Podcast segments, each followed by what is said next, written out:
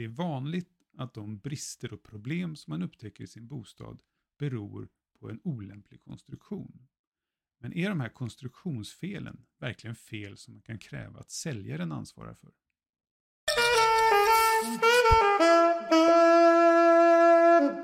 Välkomna till Peter pratar bostadsköp, Rättsakutens videopodd om köp av fastighet och köp av bostadsrätt. Mitt namn är Peter Dittmer och jag är jurist och jag arbetar som juridiskt ombud i tvister om bostadsköp.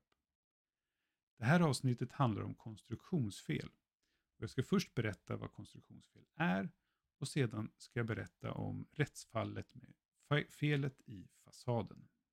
Ni som följer mig vet att jag brukar prata om att det är sex steg i prövningen av fel i fastighet. Det här avsnittet handlar om det första steget, nämligen är bristen ett fel? Och vad är då ett konstruktionsfel? Ja, det jag menar är att man har valt en viss konstruktion och sen så är det den konstruktionen i sig som leder till ett problem eller en skada. Det är alltså ingen som har slarvat och det är ingenting som har gått sönder. Utan det är konstruktionen i sig som leder till problem. Ofta handlar det om att man har använt en viss konstruktion under en viss tidsperiod. Och Sen så har man med tiden upptäckt att det leder till problem och slutat använda det. Som exempel kan jag nämna det här med betong och träkonstruktion och fukt.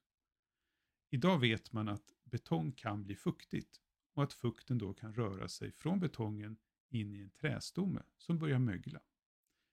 Eh, och därför ska man aldrig ha trä liggande direkt mot betong. Men det här har man inte alltid vetat. Under 70 och 80-talet så la man träkonstruktionen direkt på betongplattan. Och man gjorde till och med så att man ibland göt in träreglarna i betongplattan så att man sen inte kan ändra på det här. Och ibland gjorde man till och med så att man göt in impregnerade träreglar i betongplattan. Vilket gör att när de här blir fuktiga och möglar så avger de inte bara mögelsporer och annat utan också giftiga gaser från de här kemikalierna. När det gäller det här steget med om bristen är ett fel eller inte så brukar man prata om två huvudsakliga slags fel.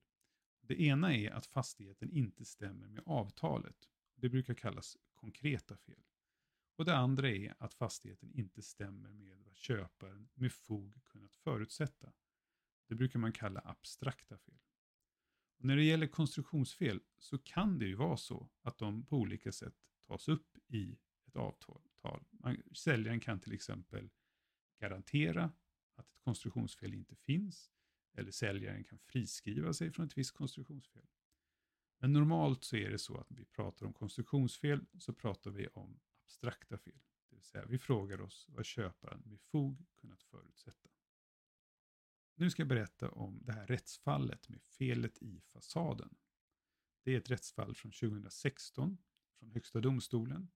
Man brukar hänvisa till det som NJA 2016 sid 346. Och man ska inte blanda ihop det här med två rättsfall från år 2015.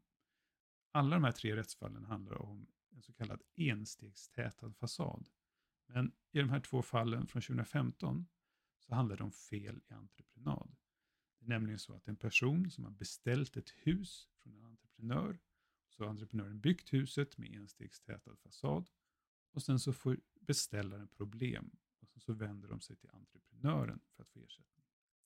Det här fallet jag ska berätta om idag, det handlar om en person som har köpt ett hus av en annan person, ett hus med en enstegstätad fasad. Och sen så upptäcker köparen problem och så vänder de sig till säljaren för att få ersättning. Och Det här handlar alltså om en fastighet i Malmö som ett par köpte av ett annat par år 2004. Och Köparna gjorde en undersökning av fastigheten och upptäckte ingenting speciellt. Och sen sju år senare, år 2011, så skulle de som har köpt fastigheten, fastighetsägarna, i sin tur sälja den. Och då hittade de några som var intresserade av den och de här eh, spekulanterna då, de gjorde en besiktning av fastigheten och då upptäckte besiktningsmannen att det var förhöjda fuktvärden i fasaden. Och man eh, härledde det till att det var en så kallad enstegstätad fasad. Det som hände då det var att de här spekulanterna drog sig ut och fastighetsägarna bytte ut fasaden. Det kostade 450 000 kronor. Och sen vände sig de här fastighetsägarna mot de som sålt fastigheten år 2004 och krävde ersättning. Och det Högsta domstolen först gör, det är att de tittar på avtalet. Och så konstaterar de att avtalet nämner inte fasaden på något sätt. Utan eh, det här är, blir en fråga om vad köparen med fog kunnat förutsätta vid tiden för köpet. Och Sen går Högsta domstolen in på vad det här med en enstegstätad fasad är för någonting. Och då är det så att huset har en trästomme och utanpå trästommen på fasaden så är det puts. Men det finns ingen luftspalt mellan det yttre lagret och trästommen. Och det gör att eh, fukt kan transporteras från eh, putsen och in i träfasaden som då på sikt kan börja mögla. Och Högsta domstolen eh, konstaterar att det här är en byggteknik som var vanlig från 1980-talet och framåt. Fram till år 2007 så har man slutat använda den här tekniken. Och så konstaterar Högsta domstolen att det här aktuella huset 1989. Och innan jag går in på Högsta domstolens bedömning så vill jag be dig att om du gillar podden, om du gillar det här avsnittet, så ge en tummen upp så kommer fler att hitta podden. Ja, Högsta domstolens bedömning. Högsta domstolen hade två val. Antingen kunde de göra som tingsrätten hade gjort. Tingsrätten hade funnit att det här var en vanlig byggteknik när huset byggdes och köparen kan inte förvänta sig något annat än att huset är byggt med en byggteknik som var vanlig när det byggdes. Eller så kunde Högsta domstolen gå på hovrättens linje. Hovrätten kom fram till att köparen kan förvänta sig att ha en fungerande fasad. Och det här var inte det här, så därför så var det ett fel. Och båda de här eh, alternativen hade stöd i tidigare eh, rättsfall från Högsta domstolen. Och Högsta domstolen gick på samma linje som tingsrätten hade gjort.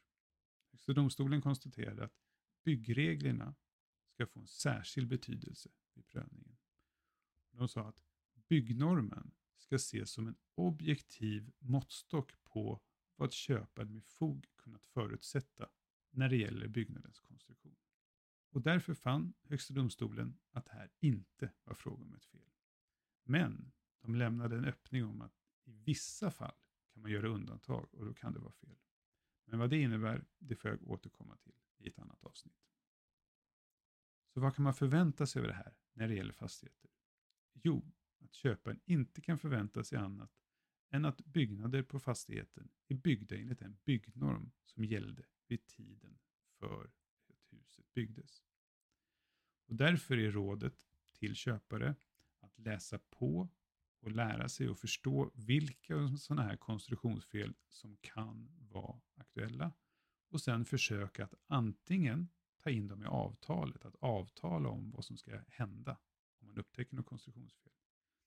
Eller att försöka undersöka om det finns något konstruktionsfel innan man skriver på. Och vad är då slutsatsen man kan dra när det gäller bostadsrätter? Ja, det här steget, den här regeln, är densamma för fastigheter och bostadsrätter. Så därför är det samma eh, slutsats man kan dra, nämligen att köparen ska ta reda på de här och försöka avtala eller undersöka. Men det ska tilläggas att många konstruktionsfel, konstruktionsfel nog är sådana att det är bostadsrättsföreningen som ansvarar för det. Att det inte anses vara en del av lägenheten och därför en del av bostadsrättshavarens ansvar. Och därför så är det kanske så att en köpare ska vända sig till bostadsrättsföreningen för att få ett konstruktionsfel åtgärdat och inte till säljaren. Så det jag vill att du ska ta med dig från det här avsnittet är att om en konstruktion på en byggnad stämmer med byggnormen som gällde vid tiden för bygget så är det inget fel. Vi ses i nästa avsnitt och då ska det handla om vad som är skälig tid för reklamation.